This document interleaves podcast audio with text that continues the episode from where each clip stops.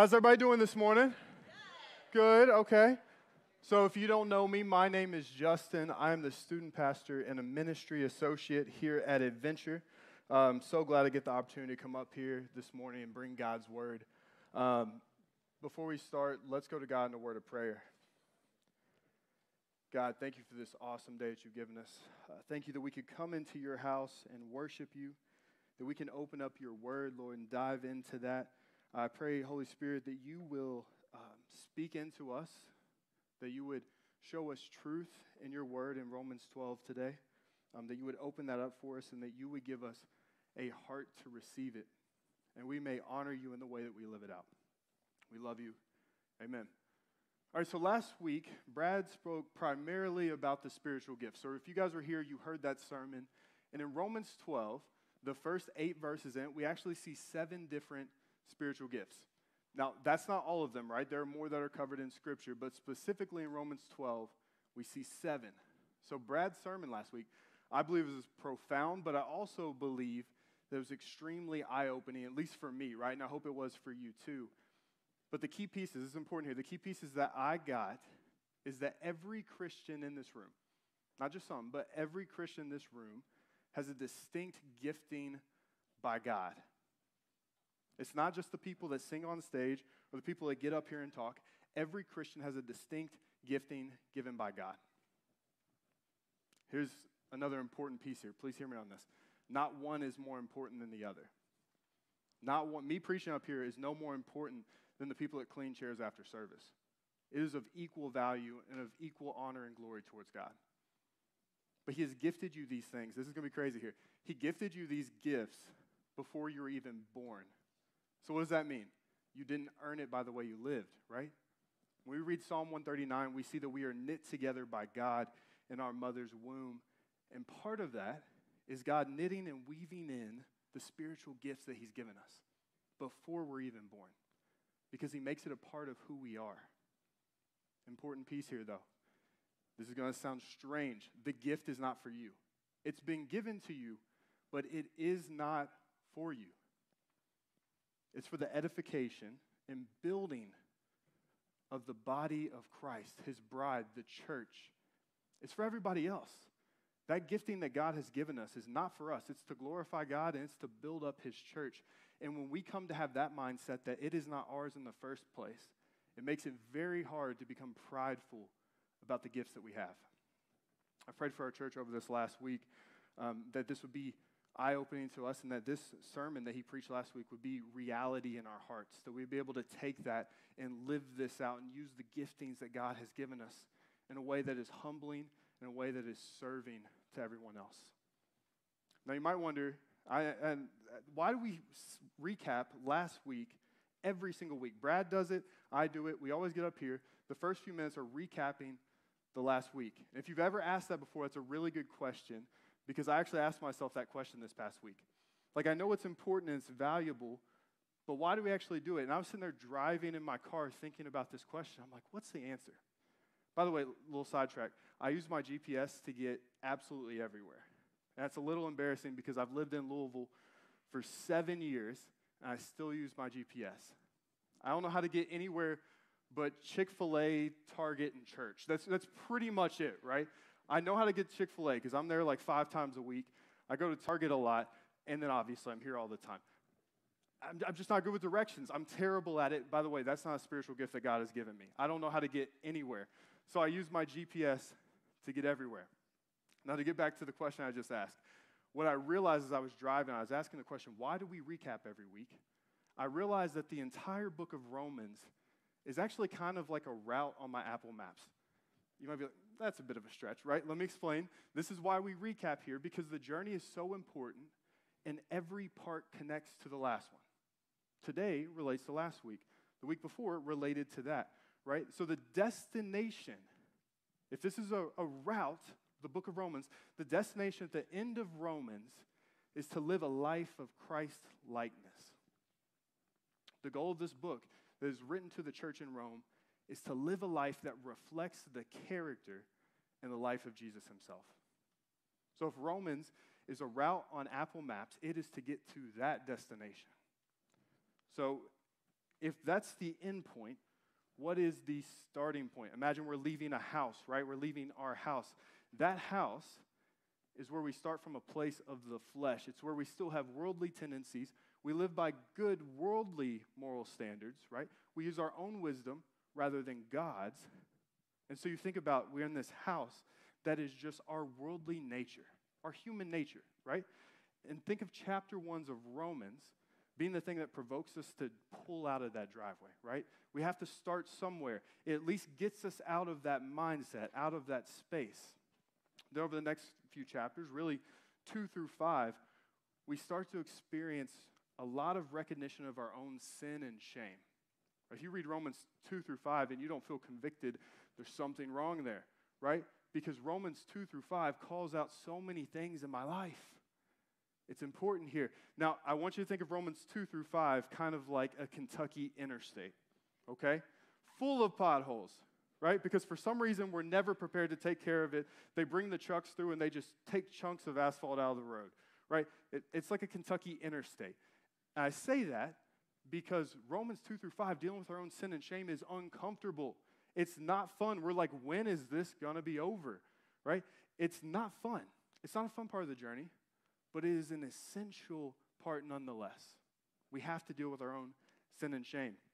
And we'll skip a little forward, um, a little bit forward to chapter 12, where Brad started last week, and we're continuing today. If Romans is a map to Christ's likeness, then chapter 12 is kind of like the final exit, as we're now just a few miles away from that destination. We're almost there. We're getting off the exit. We're so close because there's a shift that's begun to happen in chapter 12 because I want to pay attention here. This is something Brad read last week. All of Romans 12 is set up with this verse.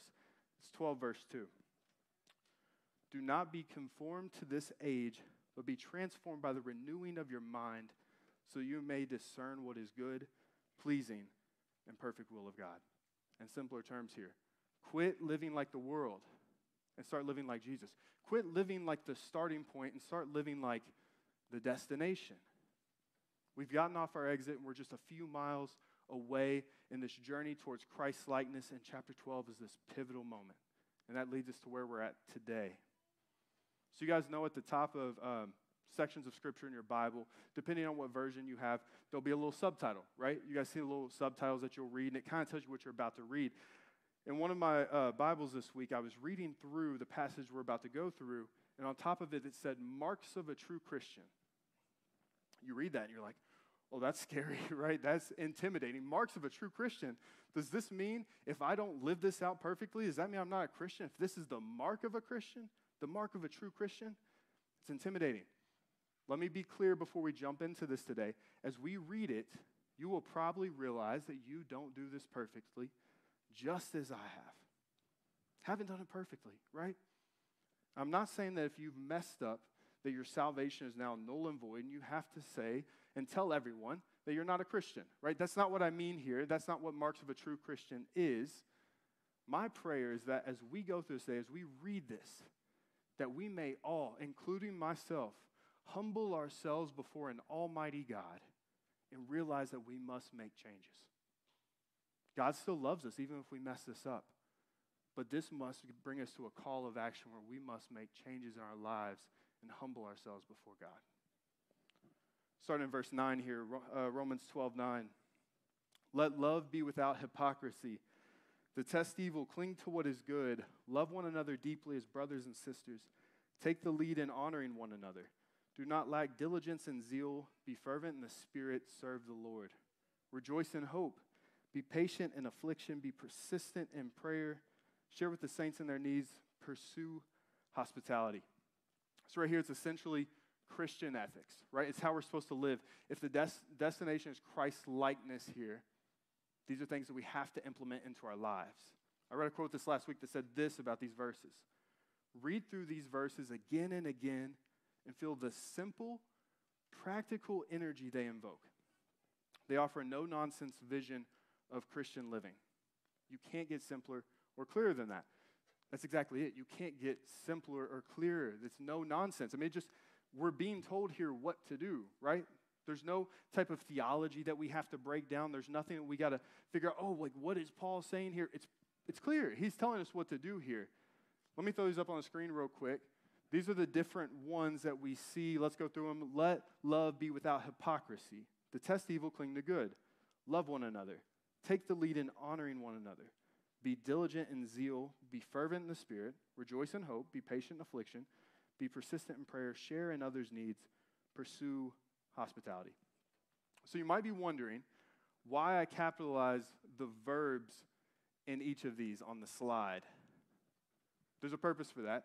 Because you think about the things like love, good, honor, zeal, hope, hospitality, all these things that you would think I would capitalize. Here's the important part here God has already instilled those into our hearts when we became Christians. When Jesus changed our hearts, he planted all that stuff into who we are, into our very being. When we went from a heart of stone to a heart of flesh, all these attributes of good, of love, of honor, of zeal, of the spirit, of prayer, he instilled these, he instilled these things in us. These are spiritual gifts, right? But they're not like the spiritual gifts that we talked about last week. Because the ones last week, God gives those uniquely. Every person's different in those. Not everybody gets the same one. But with the verses we just read, God has put these things, these attributes, these gifts into every Christian's heart. Every single one. You're not excluded from that. He's put them in every Christian's heart. So, again, why did I capitalize the verbs? Since God did the work by putting the holy attributes in us, He's now calling us to live out those attributes in action. He's calling us to those, He's given it to us, right? He's like, now you got to live these out in action. So if he throws up again, we must let love be without hypocrisy. If we are going to love people, we can't then go do the opposite. Detest evil, cling to good. We must run from evil and cling to good, and good is God, right? God is goodness. We cling to Him. We love one another. We love one another. No caveat to that, right? We love one another. Take the lead in honoring one another. Not just to honor one another, but to take the lead. We don't wait, we take the lead. Be diligent in zeal. Zealousness would be um, a, a passion for God, right? Be diligent. Don't lose the passion. Stay passionate for God Himself. Be fervent in the Spirit like uh, there's a lot of churches that ignore the Holy Spirit. Let's be clear, we're not going to do that here at Adventure because we are going to be fervent in the Spirit and recognize His presence in our hearts and in our lives. Rejoice in hope. Be patient in affliction. Rejoice when you see hope in your life, what God is doing in your life and in others, and be patient in struggles, knowing that God will keep His promises. Be persistent in prayer. We see that in Scripture prayer without ceasing, right? Be persistent. We must be persistent. Share in others' needs. There's an action here. Share in others' needs. Whatever they have, we share in that. Because what? Three, we love one another. Ten here, the last one pursue hospitality. He's given us a spirit of hospitality. We must pursue it. God has called each of one of us to take action in our holiness. He's put these things in us, but we are to take action in our holiness. Again, this is done by the help of the Holy Spirit. We cannot do this by ourselves. But just because we have the Holy Spirit to help us, it then does not give us the right to sit on our butts and ignore what God has called us to do. We can't. If we don't allow the Holy Spirit to work in each of these things and then we get up and act, then how do we expect to ever reach the destination of Christ likeness because then it's almost like the GPS is off and we're just wondering, having no, no idea where to go. Like me going absolutely anywhere besides Chick fil A church or to Target, right? We're going to have no idea where to go. This is the roadmap. We have to follow the roadmap, and if we do, we'll get there. We will get to Christ likeness. And when you do these things, when you make this a priority, watch what God will do in your life in your own heart and in the others around you. It'll be crazy, right? By the way, what we just read through, that was the easy part of today, which, by the way, is not very easy, right? But that's the easy part. So I'm just setting you up for this next section here. Verse 14. Bless those who persecute you, bless and do not curse. Is this easy for anyone in here? Raise of hands. Mine are way down, right? This is not easy. This is a tough one. It's really easy to love the people that love you back. It's easy, it's really easy to love the people that you trust and that haven't hurt you, right? It's easy to love them. It's really tough to love the people who have hurt you or are actively hurting you in your lives. It's one of the most difficult things that we could ever do. As a human, it's one of the most difficult things we can do. I mean, let's just be honest here. Has, has anybody ever had someone emotionally hurt you in your lives before? Right? I mean, there's a few people. I, I'm glad some of you guys got through life unscathed. I'm glad. All right, let's be honest. It's all of us in here, right? We have all been hurt by someone in our lives because that's what sin does to relationships. That's what sin does to communities. That's what sin will even do inside of the walls of the church. Because often, as humans, what we desire is revenge. Right? Someone's hurt me. I now want revenge. Because, like I talked about, that house that we started in on this destination is worldliness. It's our human nature. Our human nature says, I want revenge because in the world that's normal. Remember what chapter 12, verse 2 said, though. Do not be conformed to this age, but be transformed by the renewing of your mind. Do not be conformed to the ways of the world, to your prior thinking, but be transformed by the renewing of your mind, Christ likeness, so that you may discern what is good, pleasing, and perfect will of God. We are not like the world. Letting go of revenge is an is an important part of being transformed into Christ likeness. Guys, I want to be open, honest, and transparent with you this morning. Um, when I found out I was preaching this passage a couple weeks ago, I didn't want to do it. I just didn't want to do it.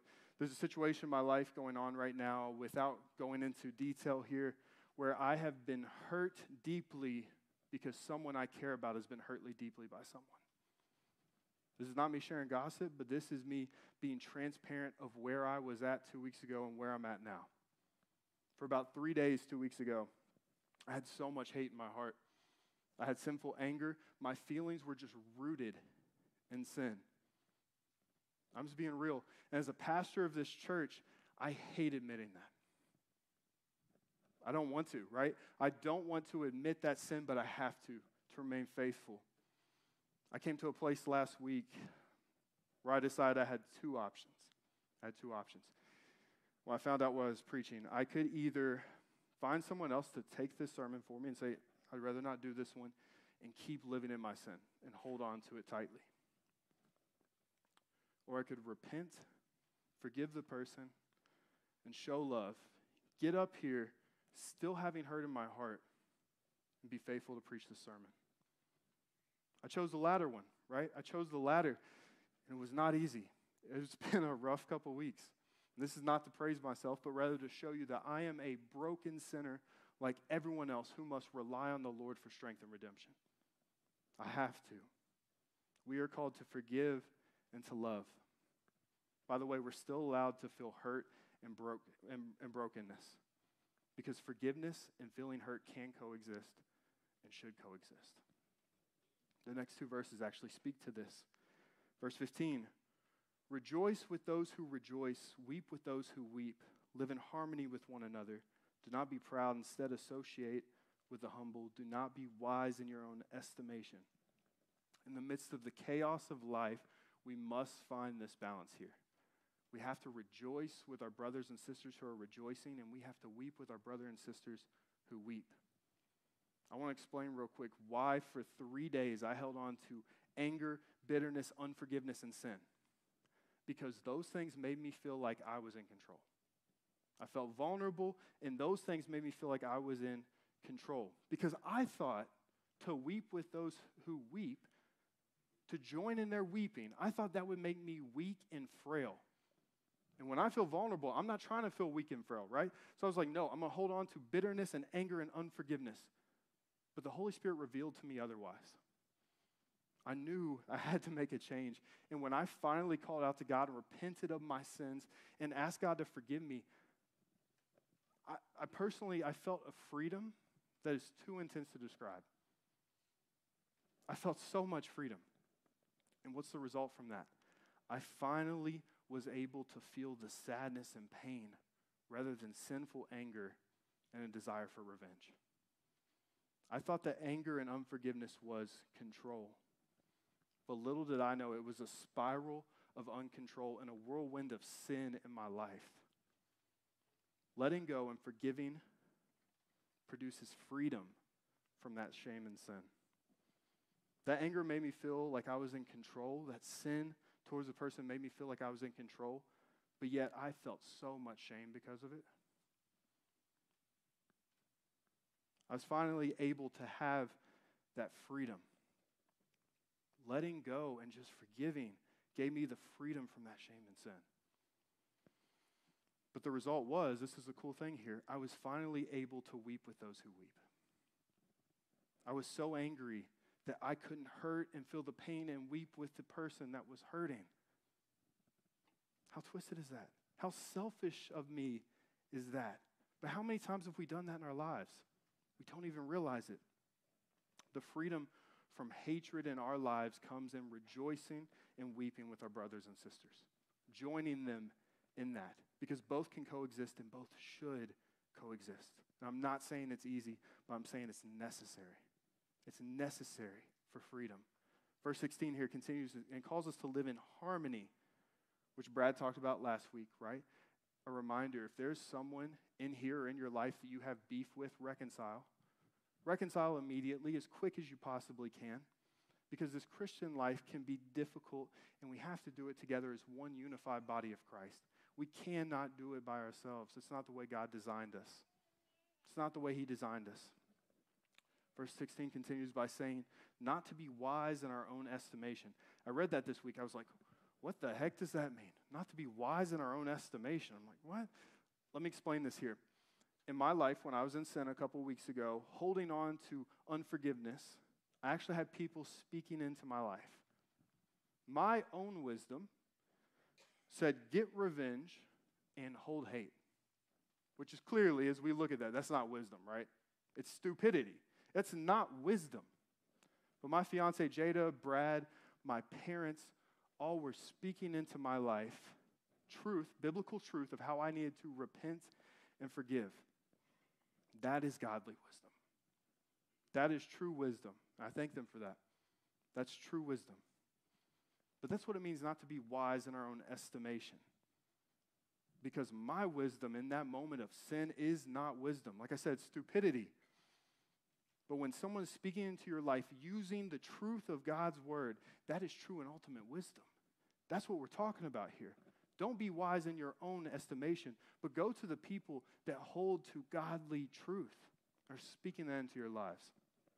Paul in verse uh, 17 says this Do not repay anyone evil for evil. Give careful thought to do what is honorable in everyone's eyes. If possible, as far as it depends on you, live at peace with everyone. N.T. Wright had a quote about this here where he says, There are many other things to be said about God's moral governance of the world, but the center of Christian history stands this claim. Hear this here that when human evil reached its height, God came and took its full weight upon himself, thereby exhausting it and opening the way for the creation of a new world altogether. Hear this line here Revenge keeps evil in circulation. Revenge keeps evil in circulation. Let me just be clear here, and this is something I realized a couple weeks ago. Just because someone has sinned against you, then gives you no right to sin against them as a Christian. No right at all. It feels good, gives you no right to do it. Because revenge keeps evil into circulation, and that is abhorrent to God. But here's what we have to recognize sin can be, all sin can be redeemed in the loving hands of Christ because it has been done in my life and it has been done in yours. Here's what we got to do, though we have to allow that to be done in others' lives as well. I love what Paul says in the second half of verse 17 here.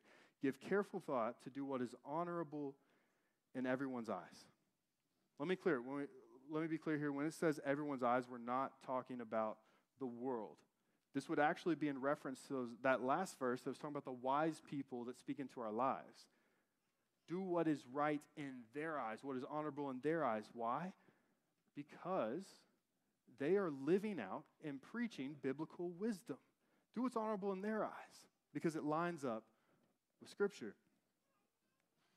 But this verse has actually been a constant prayer for me for about a week now because I want to flee from sin and rejoice in this forgiveness. Because I have received forgiveness that God has shown me, and I want to rejoice in that. I want to define forgiveness real quick for us. Forgiveness is releasing the desire to see someone punished for their actions, releasing the de- desire to punish someone for their actions. If that's how we define forgiveness, that's exactly what Jesus did for me. So, who am I to not show that same forgiveness in my own life? If I've offended God so greatly in my life, time and time again, who am I to not to deny that to someone else? I can't do it. Luke 9 23. Then he said to them all, This is Jesus speaking, if anyone wants to follow after me, let him deny himself, take up his cross daily, and follow me. What we've been talking about these last few verses is part of taking up your cross daily. There are some things that come natural when you become a Christian. There's some sins when I became a Christian that I frankly just haven't ever struggled with again. There's some that I have, right? There's some that I still struggle with. There are also things that God called me to do when I became a Christian that came easier to me. And then there are some things that have not, like loving my enemy. It's tough because it's foreign it seems impossible. It seems impossible that we could ever love someone with the love of Jesus that has hurt us so deeply, yet our God, hear me on this, our God is the God who does the impossible. We think that we can't change and shift in that. Our God is the God who does the impossible, and He did it in my life last week. I didn't think it would happen, but He did, and He can do it in yours as well. Forgiveness and the love of your enemy is a huge part of taking up your cross daily and following Jesus. The whole point of that analogy is Jesus saying that carrying the weight and burden of the cross is not easy, but it's what he commands us to do because why? He modeled it perfectly for us. He did it for us. He calls us to do the same. When we do this, verse 18, what we read is pretty easy to live out. We actually get to live at peace with everyone. If we all did this, we get to live at peace with everyone. True Christ likeness, right? The road is long, it is difficult, and it is painful, but we see we can get there. Not by ourselves, though. It's with each other, and it's by God. Here's what I will tell you if you're trying to do this thing by yourself, ain't going to happen. You're not going to get there. This is done together. Verse 19 and 20, we're getting into something that's incredibly important for this conversation here. Verse 19. Friends, do not avenge yourselves. Instead, leave room for God's wrath because it's written, Vengeance belongs to me. I will repay, says the Lord. When I found out I was preaching this sermon this week, I read this. I was like, Yep, nope, don't want to talk about that. I want vengeance, right? I want to avenge myself. Verse 20. But if your enemy is hungry, feed him. If he's thirsty, give him something to drink. For in so doing, you will be heaping fiery coals on his head. The important thing to realize here is that we are not God. We do not punish and we do not avenge. But praise God that I don't have that type of power, right? Praise God that I don't have the power that He does because as you've seen, I've, as I've been preaching this, I'm a broken and sinful person that's saved by grace, right? Nothing more than that. Broken and sinful. Praise God I don't have his power because I would make terrible decisions. But God has the ultimate wisdom and knowledge, right? So who am I to declare to God that he must avenge someone? Who am I to say that? That is the epitome of pride and arrogance. To tell God that he must do something. We must let God be God and trust him in that. Verse 20 is interesting here because it says we're called to feed our enemies, give them something to drink. But why? You're supposed to do this because it leads to something. It leads to heaping fiery coals on their heads. If you throw this up for me, that's a fiery coal, right? This seems a little odd. I thought Paul was telling us, guys, like these people that have hurt you, your enemy, show love to them, show grace, show mercy. Love them with the love of Christ, promote unity, but I do want you to throw these on their foreheads. Do want you to throw. What's he talking about here? It's like this is so strange. I don't think throwing these on your enemy's forehead is going to promote much unity, right? That seems weird. Don't get it twisted here, though. The coals are not used for a punishment. We talked about forgiveness is letting go of the desire to punish someone for what they've done. This is actually what Paul's describing here. It is not a punishment. We've all heard the phrase, kill them with kindness, right? We've all heard this. That's kind of what we're talking about here. There was a friend that I had in high school, um, and I was actually kind of mean to him. I was, a, I was a jerk to him. He was often the butt of a lot of jokes in our friend group, and I wasn't nice to him a lot of the times.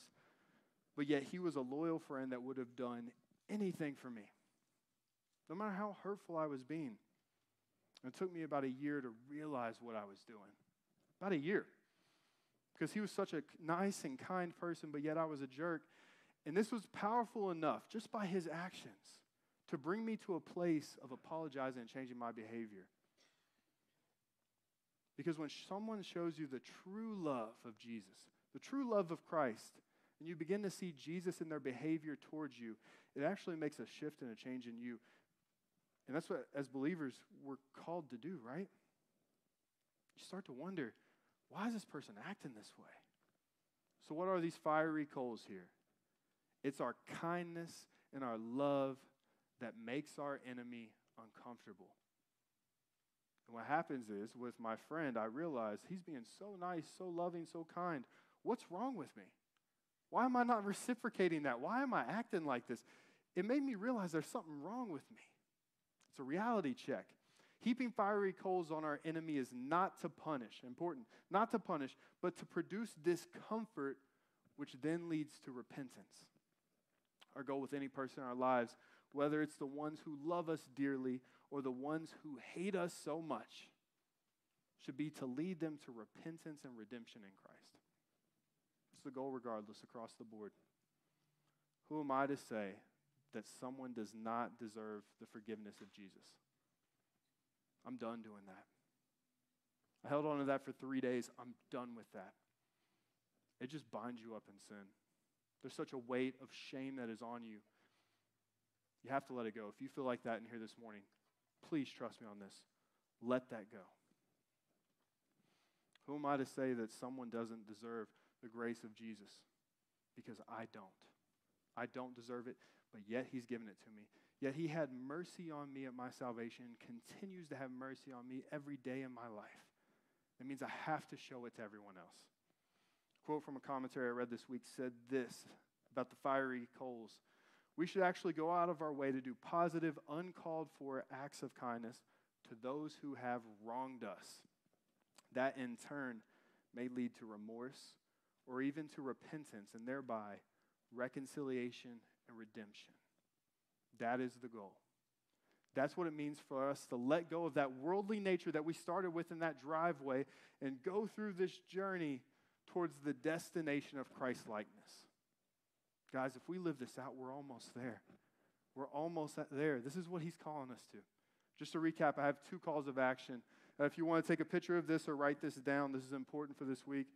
Um, First off, I want you to read through those 10 actions in verses 9 through 13. I want you to read through those every morning before you start your day this week. Ask the Holy Spirit to lead you in those. Like I said, all those attributes, God's instilled them in you. They're already in you. It is our job to take action in each of those. Apply those to your lives and see what God does. See what God does. And I want to hear about it because it's going to be incredible what God does in your heart. Second thing here leave wrath and vengeance to God. Forgive the enemies in your life, love them well. Like I said, if you have beef with somebody, whether it's in this building or whether it's outside of here, take care of it today. Don't put it off any longer. Don't hold on to the bitterness, to the anger, to the sin. Let it go and find freedom in Christ. Find the freedom. And it's not easy. I know that from the last couple weeks that it's not easy because I admitted to you I did it poorly and sinfully, but I repented of that and allowed the Lord to lead me to forgiveness and to peace. And that's such a great place to be in. Such a great place to be in. Do that in your life, and you're going to find that same freedom. Let's walk this journey together in unity. The last verse here. How Paul closes out the chapter, verse 21. Do not be conquered by evil, but conquer evil with good. Like I said earlier, this whole thing here, it's, it's, it's working to be Christ like. It's working to live like Jesus did. Jesus did verse 21 perfectly. Because Jesus had the power to come into a world that's completely full of sin and just destroy it, right?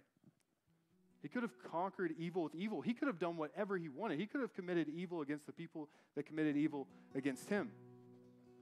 But he didn't, right? He conquered evil with good. And when we talk about good, what is the purest form of good? First off, it's God, but what do we see in the book of John? That the greatest showing of love is laying down your life